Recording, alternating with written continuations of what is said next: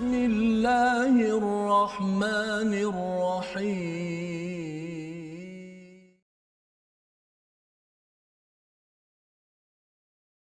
يا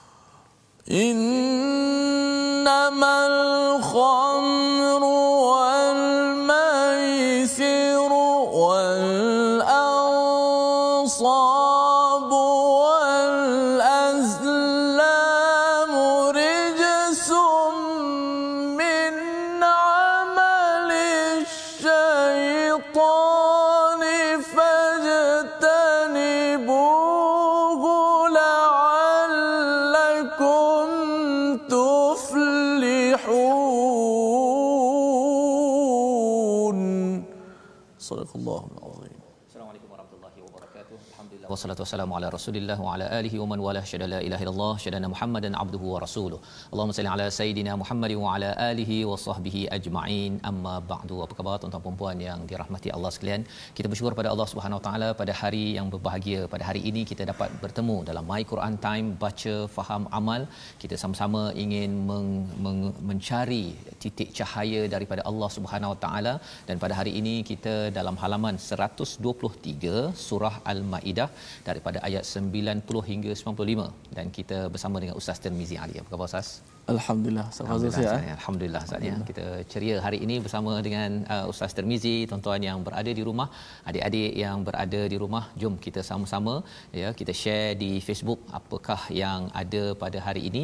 Kita akan uh, melihat lebih luas lagi cahaya daripada Allah Subhanahu Wa Taala yang pastinya ia adalah satu hadiah hidayah yang amat berharga untuk kita bukan sekadar untuk orang Islam itu sudah pasti tetapi juga kepada kepada seluruh manusia. Jadi kita share dan kita mulakan majlis kita pada hari ini dengan doa ringkas kita subhanakala ilmalana illa ma 'allamtana innaka antal alimul hakim rabbi zidni ilma. Mari sama-sama kita membaca Ummul Quran Al-Fatihah dipimpin oleh Ustaz Tirmizi. أعوذ بالله من الشيطان الرجيم. بسم الله الرحمن الرحيم. الحمد لله رب العالمين. الرحمن الرحيم. مالك يوم الدين. إياك نعبد وإياك نستعين. اهدنا الصراط المستقيم.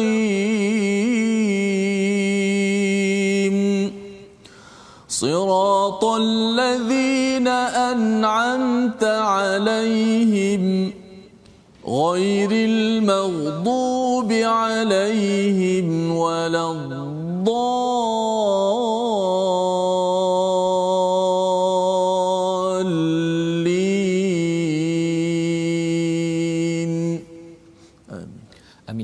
Alamin. Begitulah bacaan daripada surah Al-Fatihah. Kita memulakan majlis kita pada hari ini.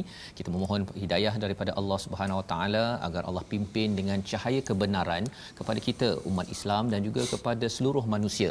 Sebagaimana yang kita sudah pun melihat beberapa halaman dalam surah Al-Maidah ini, uh, apabila umat Islam menang, sebenarnya umat Islam diajar oleh Allah Subhanahu Wa Taala untuk berdialog, mengajak, memberitahu kebenaran kepada kepada seluruh manusia yang bukan Islam kepada yang Islam ada tanggungjawab masing-masing. Kerana kita yakin bahawa Allah ini amat penyayang kepada kita. Dan salah satunya pada halaman 123 ini ada panduan ya mungkin soalan ringkas untuk tuan-tuan. Apakah empat perkara yang Allah nyatakan sebagai rijsun ataupun perbuatan keji yang perlu dijauhi bukan sekadar kepada orang yang beragama Islam tetapi ia juga untuk orang yang bukan beragama Islam ya. Kerana ia adalah sesuatu yang memberi mudarat kepada kepada manusia. Apakah empat perkara tersebut? Boleh tuliskan di Facebook. Dan kita ingin uh, sama-sama berkongsi dengan rakan-rakan kita. Mungkin ada yang nak berborak bertanya kepada kepada ahli keluarga, rakan pejabat. Dan kita lihat sinopsis kita pada hari ini bermula daripada ayat yang ke-90 hingga 93 kita akan melihat kepada pengharaman. Ha, pengharaman khamar judi berkorban untuk berhala dan juga mengundi nasib dengan panah. Ya itu adalah ayat 90 hingga 93 dan Allah menceritakan beberapa perkara di sebalik perkara ini.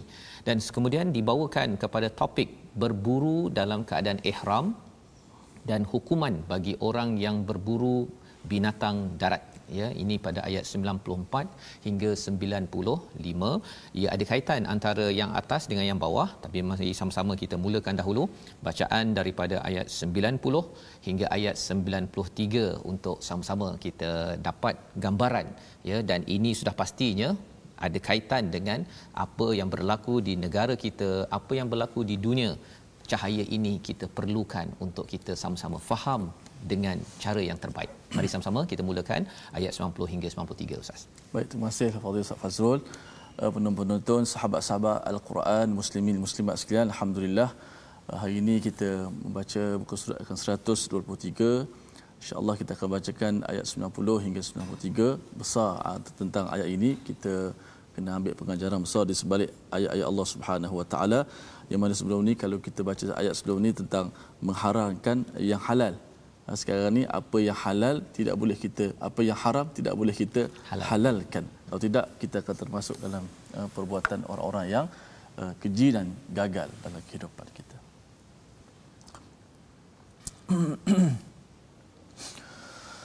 أعوذ بالله من الشيطان الرجيم يا أيها الذين آمنوا إنما الخمر والميسر إنما الخمر والميسر والأنصاب والأزلام رجس عمل الشيطان فاجتنبوه. فاجتنبوه لعلكم تفلحون. إنما يريد الشيطان أن بينكم العداوة والبغضاء. أن يوقع بينكم العداوة والبغضاء في الخمر والميسر ويصدكم عن ذكر الله. ويصدكم عن ذكر الله وعن الصلاة.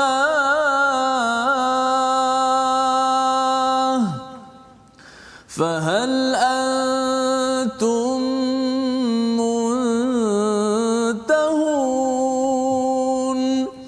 وأطيعوا الله وأطيعوا الرسول واحذروا فإن توليتم فاعلموا أنما على رسولنا البلاغ المبين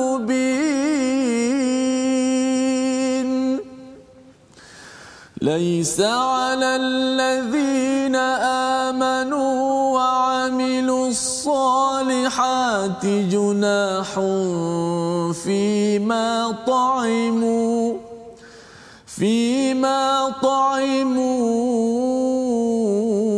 إذا ما اتقوا وآمنوا وعملوا الصالحات ثم اتقوا وآمنوا ثم اتقوا وآمنوا ثم اتقوا وأحسنوا والله يحب المحسنين.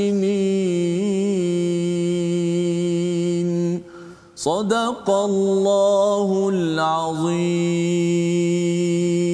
Surah Al-Azim gitulah bacaan daripada ayat 90 hingga 93 sambungan daripada hari semalam kita berbincang tentang uh, tentang berkaitan dengan kalau di atas pada ayat 83 semalam berkaitan dengan keimanan ya. Keimanan uh, orang-orang yang uh, Nasrani ya. Dan Allah ingatkan tentang mereka ada di kalangan mereka yang menyerah kepada kebenaran dan kemudian kita bercakap tentang jangan mengharamkan perkara yang yang baik jangan menghalal uh, mengharamkan perkara yang yang halal. Jadi pada hari ini Allah membawakan penekanan kepada empat perkara yang diharamkan. Iaitu wahai orang-orang yang beriman sesungguhnya ayat 90 itu empat perkara. Yang pertama al-khamr. Yang kedua al-maisir yang ketiga al-ansab dan yang keempat adalah al-azlam. Rijsun min amali syaitan. Ini adalah perkara keji daripada amalan ataupun habit dalam bahasa Inggerisnya tabiat syaitan. Ya jadi rupa-rupanya syaitan memang me- me- merancang uh, untuk manusia ini melakukan empat perkara ini kerana apa? Kerana apabila kita ataupun manusia ini boleh buat perkara ini maksudnya manusia menghalalkan perkara yang haram maka kesannya ialah manusia itu kalau jauhi fajtanibu la'allakum tuflihun. Jika buat empat perkara ini maka ia menjadi seorang yang gagal. Kalau dalam sebuah keluarga ada yang buat empat perkara ini gagal. Kalau sebuah negeri negara kalau buat salah satu ataupun empat-empat perkara ini negara itu gagal jadi ini penekanan. Apakah yang pertama? Al-khamru. Al-khamru itu bermaksud sesuatu minuman yang memabukkan. Dan ini adalah satu perkara yang jelas di dalam uh, dalam kalau kita ikut kepada Confederation of Malaysian Brewers.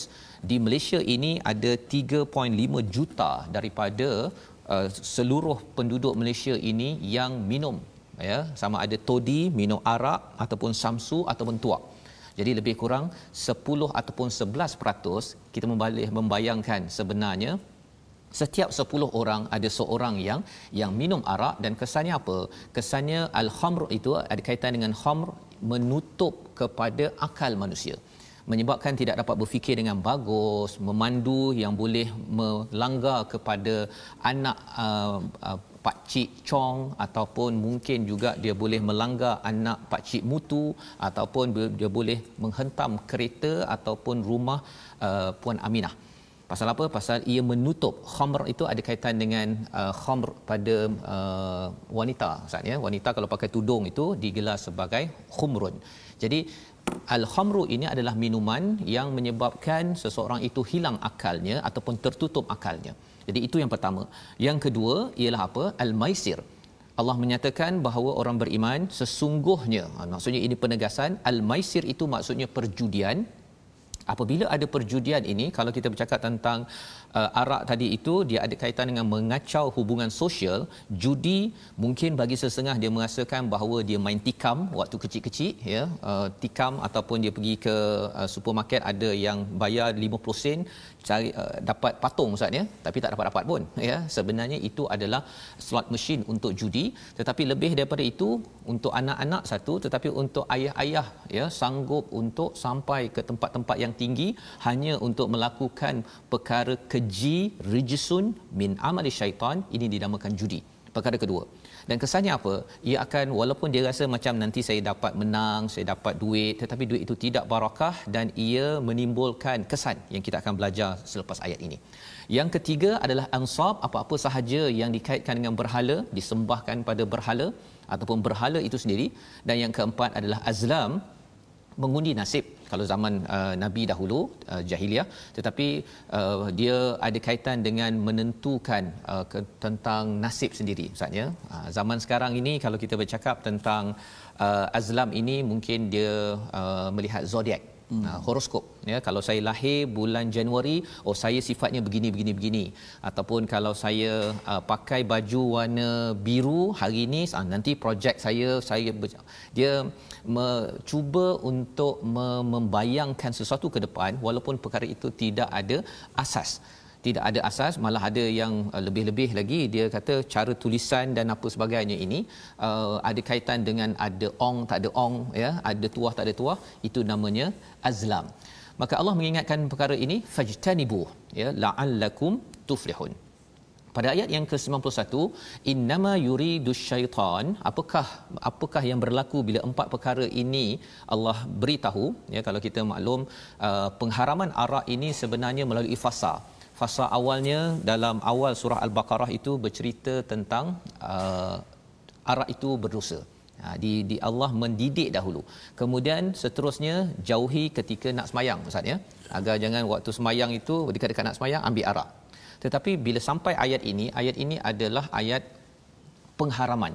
Kalau waktu itu uh, pada waktu itu ada seorang Osman bin Maz'un. Dia memang orang yang baik. Bila dengar saja arahan ini terus dia berhenti minum arak. Dan Saidina Umar pun kata uh, dia uh, terus berhenti. Ya melimpah air arak di di Madinah itu mereka dapat uh, arahan ini terus mereka berhenti. Bagaimana ini boleh berlaku? Padahal kalau dalam tafsir Hamka beliau menyatakan tentang uh, usaha di US di US mereka berbelanja berjuta-juta USD untuk apa? Mendidik masyarakatnya melihat kepada bahaya arak.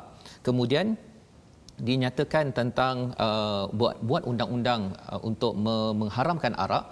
Tetapi apa yang berlaku di US di Amerika perkara itu gagal. Bertahun-tahun berjuta-juta tetapi gagal. Tetapi bila kita melihat pada 1400 tahun yang lepas umat Arab di sana mereka ni memang suka sangat dengan arak Ustaz ya arak adalah lambang kemewahan. Pasal nak dapat anggur bukan senang.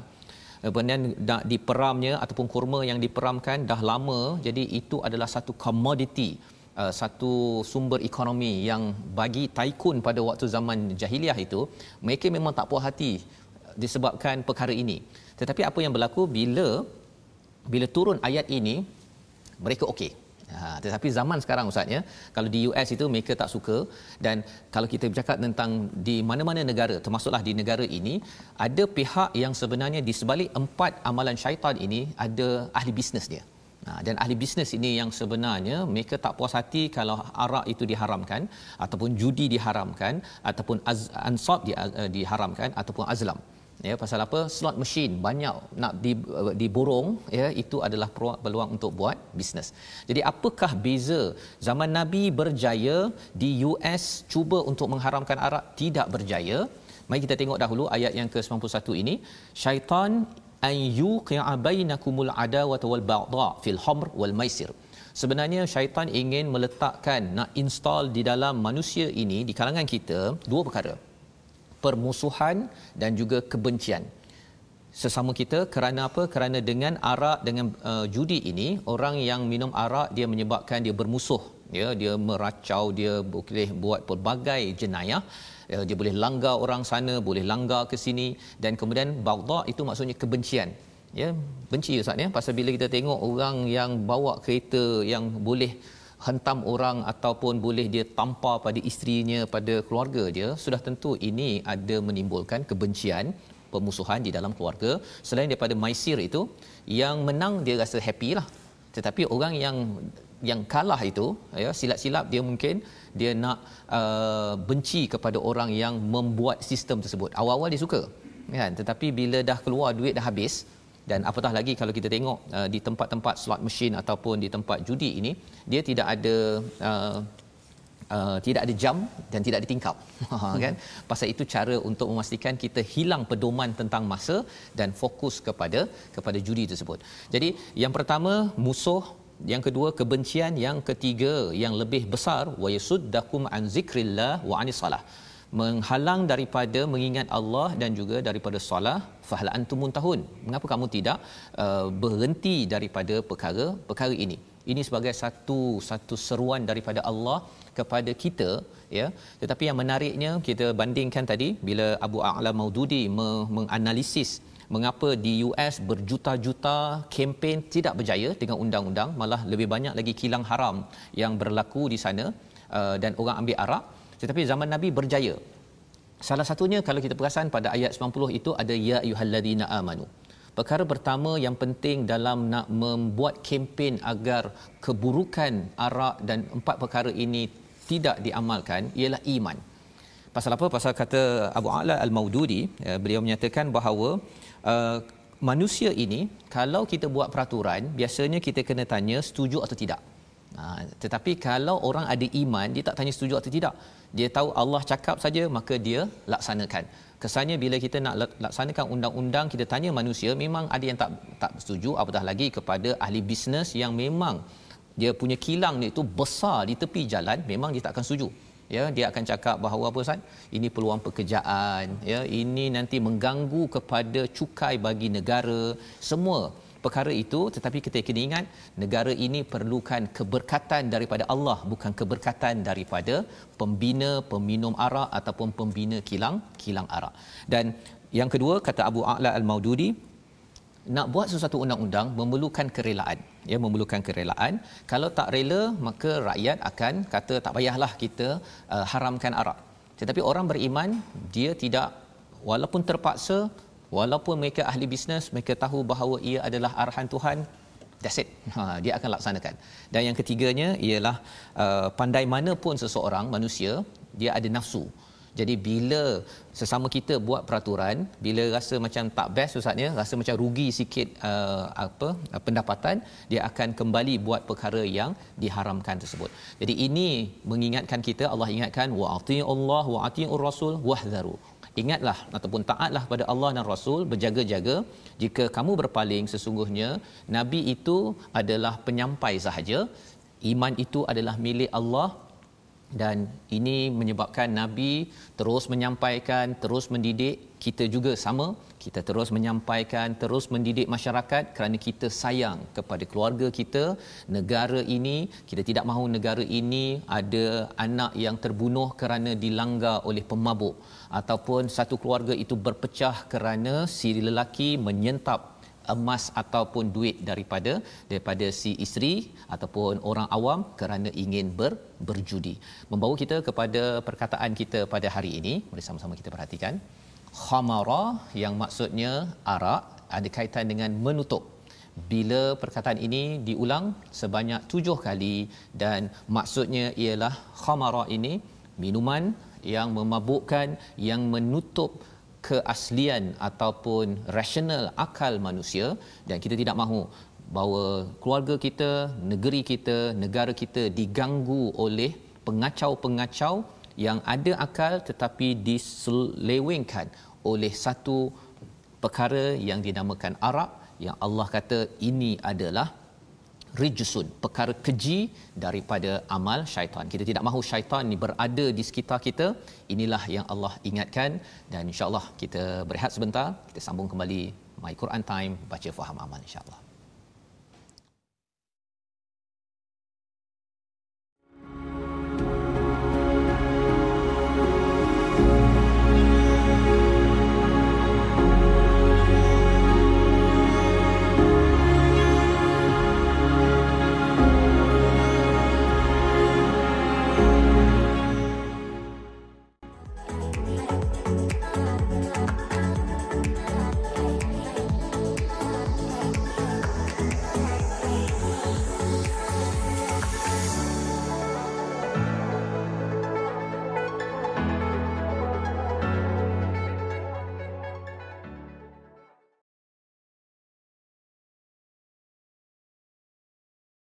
Di antara perbezaan antara manusia dan binatang ialah pada akalnya. Eh, kita dianugerahkan akal eh, daripada Allah Subhanahu Wa Taala untuk sama-sama kita amanah untuk menjaganya. So janganlah kita menghilangkan akal kita, eh, janganlah kita menutup akal kita dengan melakukan perkara-perkara yang keji sebagaimana yang telah disebutkan tadi. Alhamdulillah, terima kasih kepada semua yang sentiasa setia istiqamah dalam My Quran Time ah, kita dah dengar pencerahan ah, demi pencerahan yang mana arak itu bukanlah sahaja haram kepada peminumnya tetapi banyak lagi kesalahan-kesalahan yang melibatkan arak yang perlu kita jauhi sebagaimana yang disebutkan dalam hadis Nabi sallallahu alaihi wasallam. Baik tuan-tuan, kita nak ambil sikit masa untuk tajwid. kita dah belajar uh, keseluruhan berkenaan dengan sifat qalqalah pantulan huruf eh? sifat qalqalah. Apa itu qalqalah? Apa huruf qalqalah? Ada tujuh. Qutb qutb jadid ada lima maaf ada lima huruf. Dan kita dah buat pembahagian qalqalah itu daripada sughra wusta dan kubra eh, tiga bahagian. Okey hari ini kita nak sebut tentang secara individu pula secara satu, satu huruf. Eh, yang huruf lima qalqalah itu dalam lima huruf qalqalah itu qaf ta ba jim dan dal itu dia ada huruf qalqalah yang paling kuat berdasarkan sifat-sifat huruf tersebut. Uh, kita lihat slide. Kategori huruf qalqalah. Okey. Dalam huruf qalqalah ada lima itu, huruf ta adalah huruf qalqalah yang paling kuat. Kerana apa? Kerana dia terdapat sifat itba dan isti'la. Dia tebal. Ta. So bunyinya dia mengatasi daripada huruf-huruf yang lain lah. Al-ta, al-ta'amahum, al-ta, wala tushtita. Ha, huruf ta. Kuat paling kuat. Yang kedua, ialah huruf qaf pertengahan. Huruf yang pertengahan huruf qalqalah yang kedua yang pertengahan. Kenapa dia ada sifat isti'la. Qaf ada sifat isti'la tapi tidak ada itba menyebabkan qaf huruf yang kedua terkuat dalam huruf-huruf qalqalah uh, kita qaf uh, alqa alqa fil buqa'ah alqa alqa. Ha, itu huruf qaf. Dan yang ketiga huruf ba jim dan dal berkongsi pada martabat uh, yang ketiga adalah paling lemah lah dari sudut uh, huruf-huruf qalqalah kerana ketiga-tiga huruf ini adalah bersifat dengan istifal sahaja. Dia bersifat dengan nipis dan hurufnya uh, ada juga bersifat-sifat dengan sifat-sifat yang lemah. Maka tiga pembahagian. Ta pertama paling kuat. Kedua qaf. Dan yang ketiga ba baki itu. Jim dan juga dal. Menjadi huruf yang qalqalah paling lemah. Maka qalqalah kita amalkan qalqalah. Antara uh, ulama pesan bila kita lantunkan huruf qalqalah kita kena jaga beberapa perkara. Antara jangan panjangkan suara qalqalah itu. Ada di kalangan kita baca qul huwallahu ahad. Ah ha, dipanjangkan pula suara. Uh, Mattu sautu. Ahad ahad ahad itu je. Allahu samad itu saja. Jangan as-samad. Ha dia panjangkan itu tak boleh. Lam yalid wa lam yulad. Ah, jangan macam tu. Lam yalid wa lam yulad. Begitu saja. Dan yang kedua kesalahan yang kita kena jaga jangan tambah hujung tu uh, dengan hamzah. Biasanya ketika wakaf sah disebut al-haqq. Oh macam ada hamzah kat, kat belakang. Sepatutnya al-haqq. Jangan al-haqq oh tambah pula. Ahada ahada de dia dia dia, dia berhentikan dengan e di hamzah di hujung. Itu juga uh, kita perlu hindarkan qalqalah. Dia bukan qalqalah yang kita buat-buat. Dia semula jadi bunyi pantulan itu. Uh, itu sikit sebanyak panduan tentang qalqalah.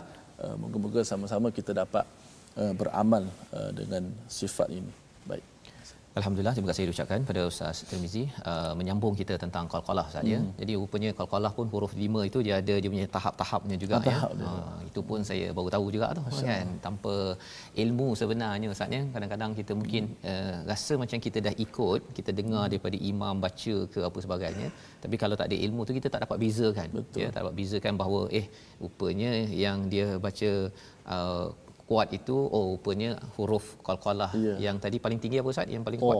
Ta ta ta kan? Hmm. ha, kemudian barulah qaf. Yeah. kemudian barulah bajib apa sebagainya. Yeah, baik. Jadi kita teruskan pada hari ini uh, pada ayat 93 yang kita sudah baca sebentar tadi ya yeah. bila kita melihat kepada betapa uh, seruan Allah ini disampaikan kepada sahabat-sahabat kepada orang beriman pada zaman nabi mereka respon dengan cara yang terbaik kerana asasnya adalah iman ini sebagai mesej yang penting kepada kita tuan-tuan yang tuan-tuan belajar al-Quran ini uh, semalam pun kita bincang ustaz ya bila baca Quran ini bertambah iman. Betul. Iman ini bila bertambah kesannya bila Allah beritahu sahaja saya bersedia. Nah, walaupun berat macam mana pun bagi sahabat-sahabat mereka sanggup pecahkan tempayan-tempayan arak mereka kerana apa? Kerana Allah yang cakap. Bukan pemimpin, bukan pasal uh, apa kawan, bukan bukan bukan. Kerana Allah yang cakap, saya menerima. Dan inilah perkara yang penting kita bina. Kita ajak anak kita baca Quran, kita ajak kepada pemimpin, kepada semua pihak untuk menguatkan iman. Bila kuat iman kesannya ialah asal Allah cakap saya akan buat kesannya ialah apabila dengar perkataan ini tadi maka sahabat pada ayat yang ke-93 bimbang tentang ada sahabat-sahabat yang sudah pun meninggal ataupun wafat seperti Hamzah bin Abu Talib contohnya. Dia sudah wafat pada peristiwa perang Uhud. Padahal Abu Talib, uh, Hamzah ini dia memang orang baik tapi belum lagi diharamkan arak beliau memang minum arak. Hmm. Ha, beliau memang minum arak, memang kuat minum arak. Pasal Arab jahiliah ataupun orang Arab lah ya sebelum masuk Islam dan lepas masuk Islam mereka masih minum arak ya di Mekah tu masih lagi dan bila sampai ke Madinah masih lagi minum arak ya. Uh, dan bila turun ayat ini di hujung ketika di hujung uh, kehidupan Nabi sallallahu alaihi wasallam turun ayat ini uh, mereka bimbang pasal Hamzah dah meninggal. Jadi Allah kata apa? Laisa alal ladina amanu tidak menjadi berdosa bagi orang beriman dan melakukan kebaikan tentang apa yang mereka makan ataupun minum pada masa yang lepas ya syaratnya mereka bertakwa buat apa yang telah diperintahkan. Cuma mungkin tadi ada ara ada judi ke apa sebagainya kalau katakan belum diharamkan lagi dia dah terlepas perkara itu. Dan Allah memberitahu kepada kita satu formula penting ya iaitu apa? Uh, idza mattaqaw wa amanu wa amilus solihat thumma taqaw wa amanu thumma taqaw wa ahsanu. Ha, ada tiga peringkat sebenarnya di dalam ayat ini berkaitan dengan uh, keimanan kita. Ya berkaitan dengan mula-mula kita ni Islam. Bila kita ini beriman beramal soleh itu Islam. Tapi bila kita bertakwa ha ya mula-mula kita iman lepas tu diikuti dengan takwa. Apa maksud bezanya? Iman ni kita percaya. Kita baca ayat Al-Quran ni kita percaya tapi lepas ini kita bertakwa dengan bila kita tengok kedai yang ada jual arak kita dah rasa tak sedap. Ya kalau boleh kita beritahu pada adik yang jual arak tersebut walaupun orang Islam kedainya jual arak kita cakap pada adik adik kalau ada peluang adik berhentilah kerja daripada sini kan? Pasal ada arak ha, kan? Kalau tuan-tuan bercakap dengan bosnya pula boleh tak kawasan sini kita tak nak arak dalam kedai? Kan? Pasal apa? Pasal ini adalah rijsun min amali syaitan. Kita nak selamatkan masyarakat ini daripada daripada kekejian amalan syaitan. Maka kalau kita buat begitu itu ittaqau. Maksudnya kita bertakwa. Kesannya apa? Allah akan tambahkan lagi kita menjadi orang yang beriman yang lebih kuat kemudian thumma taqau wa ahsanu. Mula-mula Islam kemudian kita menjadi orang yang betul-betul beriman dan akhir sekali ataupun yang paling tinggi adalah orang yang ihsan orang yang buat terbaik. Jadi bila kita ambil tindakan kita dapat satu maklumat daripada al-Quran kita baca dalam my Quran time kita buat sikit-sikit ya kita ingatkan kita tulis sedikit kita amalkan maka akhirnya membawa kepada wa ahsanu wallahu yuhibbul muhsinin. Allah suka kepada orang yang muhsin. Gelaran ini diberikan kepada siapa? Salah satunya dalam surah 12 Ustaz, Nabi Yusuf. Betul. Ha ya Nabi Yusuf dapat gelaran ini kerana apa? Kerana beliau ini adalah orang yang beriman dan bertakwa. Saya yakin tuan-tuan kita semua nak berjumpa dengan Nabi Yusuf, Nabi Muhammad sallallahu alaihi wasallam. Ini proses yang kita kena buat yang Allah didik pada ayat 93.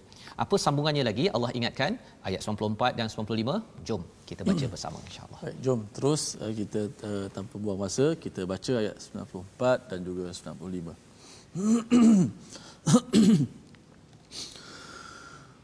أعوذ بالله من الشيطان الرجيم. يا أيها الذين آمنوا ليبلونكم الله بشيء من الصيد. ليبلون يَنْصُرَنَّكُمُ اللَّهُ بِشَيْءٍ مِّنَ الصَّيْدِ تَنَالُهُ أَيْدِيكُمْ وَرِمَاحُكُمْ تناله أيديكم ورماحكم ليعلم الله من يخافه بالغيب فمن اعتدى بعد ذلك فله عذاب أليم. يا أيها الذين آمنوا لا تقتلوا الصيد وأنتم ومن قتله منكم متعمدا فجزاء مثل ما قتل من النعم فجزاء مثل ما قتل من النعم يحكم به ذوى عدل منكم. يحكم به ذوى عدل منكم. هديا بالغ الكعبة أو كفارة طعام مساكين.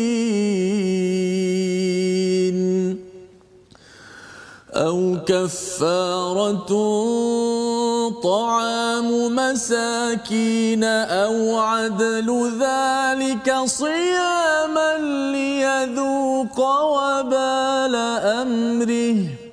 عفى الله عما سلف ومن عاد فينتقم الله منه. والله عزيز ذو انتقام صدق الله Surah Al-Azim ini adalah daripada ayat 94 95 amat menarik kita melihat pada halaman 123 ini ustaz ada tiga kali ya ayyuhallazina amanu ya wahai orang-orang yang beriman pada ayat 90 ayat 94 dan ayat yang ke 95 ya jadi nak menceritakan bahawa sebenarnya iman ini amat penting dalam sebuah negara ya. Kita kita lihat sebentar tadi bila orang-orang diajak kepada iman ya kesannya apa? Kesannya ialah dia akan membina keharmonian sosial keharmonian masyarakat negeri negara. Itu yang kita dah belajar. Kali ini bukan sekadar negara ustaz ya. Bukan sekadar benda manusia. Pada binatang pun jadi aman damai ya. Mari kita tengok ayat 94 wahai orang-orang yang beriman Allah pasti akan mengujimu dengan haiwan buruan yang dengan mudah kamu peroleh melalui tangan dan lembingmu agar Allah mengetahui siapa yang takut kepadanya meskipun dia tidak melihatnya. Barang siapa melampaui batas setelah itu maka dia akan mendapat azab yang yang pedih. Jadi di dalam ayat ini sebenarnya asbabun nuzul ketika sahabat daripada Madinah pergi ke Mekah balik kampung lah ustaz ya peristiwa uh, nak kerjakan umrah dan haj tapi ditahan.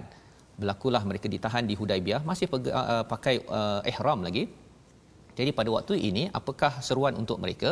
Mereka diuji iaitu jangan mereka ini memburu binatang. Dah lapar ni ustaz, ya, dah kena tahan Nabi nak negotiate, nak nak berunding untuk sama ada nak masuk ke, nak patah balik ke, berlakulah perjanjian Hudaibiyah.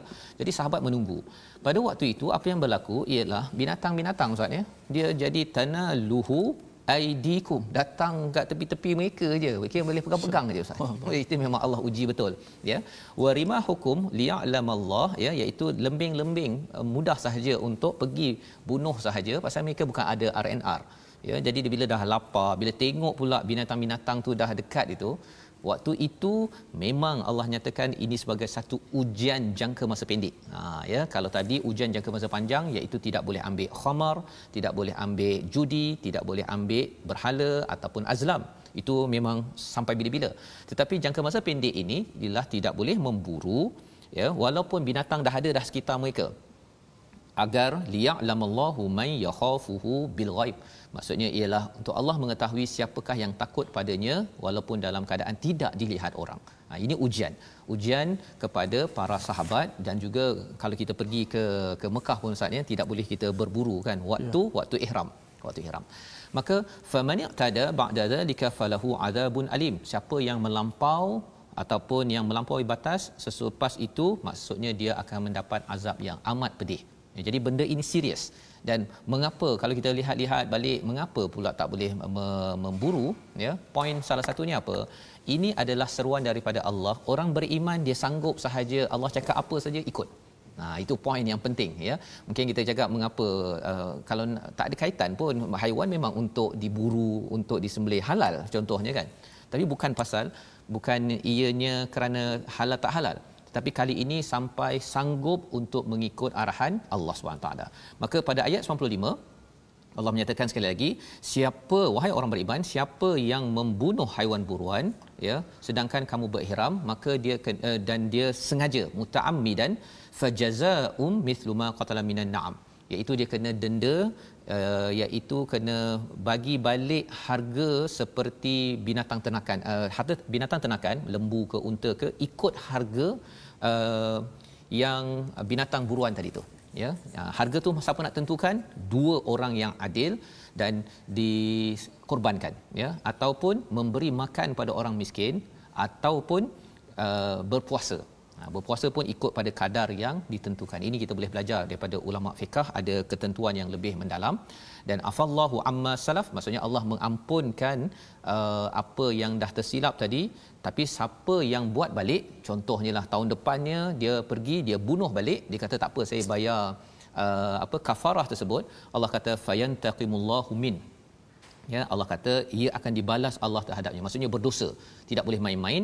Wallahu azizun zuntiqam ya. Sesungguhnya Allah itu maha perkasa memiliki kekuasaan. Allah boleh bagi apa sahaja uh, peraturan tapi bagi orang beriman dia okey ya. Dia okey kerana apa? Kerana dia tahu bahawa ada banyak manfaat hikmah daripada apa yang Allah berikan. Jadi di sini membawa kita kepada situasi keseluruhan halaman 123 ini. Mari sama-sama kita perhatikan di atas kiri sana itu kita bercakap tentang salah satu daripada perkara yang digelar sebagai rijsun min amali syaitan ialah uh, tenung nasib ataupun minum arak.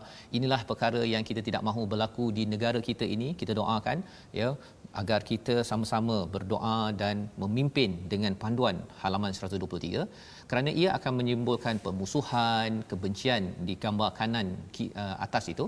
Dan kalau kita tengok hujan bagi orang beriman walaupun ada binatang yang boleh dia berburu di sekeliling dia masih lagi kerana iman saya ikut cakap.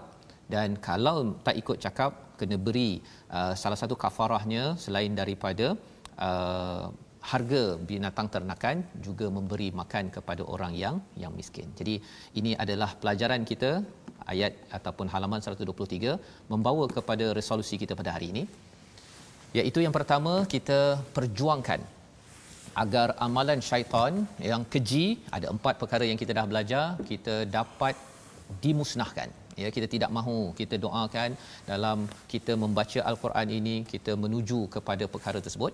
Yang kedua tingkatkan takwa untuk melenyapkan kesilapan lalu. Kalau kita ingin kita banyak kesilapan takwalah cara untuk kita diampunkan Allah. Dan yang ketiganya sedia menerima perintah untuk jangka masa pendek. Itu yang disampaikan pada ayat 94 dan jangka masa panjang sebagaimana disampaikan pada ayat 90 kerana apa? Kerana kita dididik dengan iman daripada al-Quran daripada tauhid kepada Allah Subhanahu Wa Taala. Jadi kita sama-sama kita berdoa, kita ingin bina negara negeri keluarga kita dengan iman agar iman ini mensejahterakan, mengamankan seluruhnya. Silakan Ustaz. Bismillahirrahmanirrahim. الحمد لله رب العالمين والصلاة والسلام على أشرف الأنبياء والمرسلين وعلى آله وصحبه أجمعين اللهم إنا نسألك فعل الخيرات وترك المنكرات وحب المساكين Ya Allah, ya Tuhan kami, kurnialah kekuatan kepada kami untuk sentiasa melakukan kebaikan, Ya Allah. Ya Allah, berikan kekuatan kepada kami dosa-dosa kami yang lalu ya Allah. Anak-anak kami zuriat keturunan kami ya Allah. Kami tahu ya Allah tidak ada siapa yang boleh mengampunkan kami ya Allah kecuali mu ya Allah.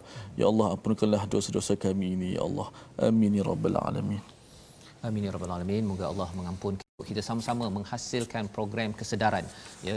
Seperti wacana al-Quran kita TikTok dan pelbagai program lain yang tujuannya adalah untuk kita sama-sama mendoakan ataupun mendidik masyarakat dengan iman. Dan bila iman ada dalam keluarga dalam negeri negara ini tuan-tuan kita akan mengecap pelbagai lagi keberkatan barakah untuk negeri untuk negara ini.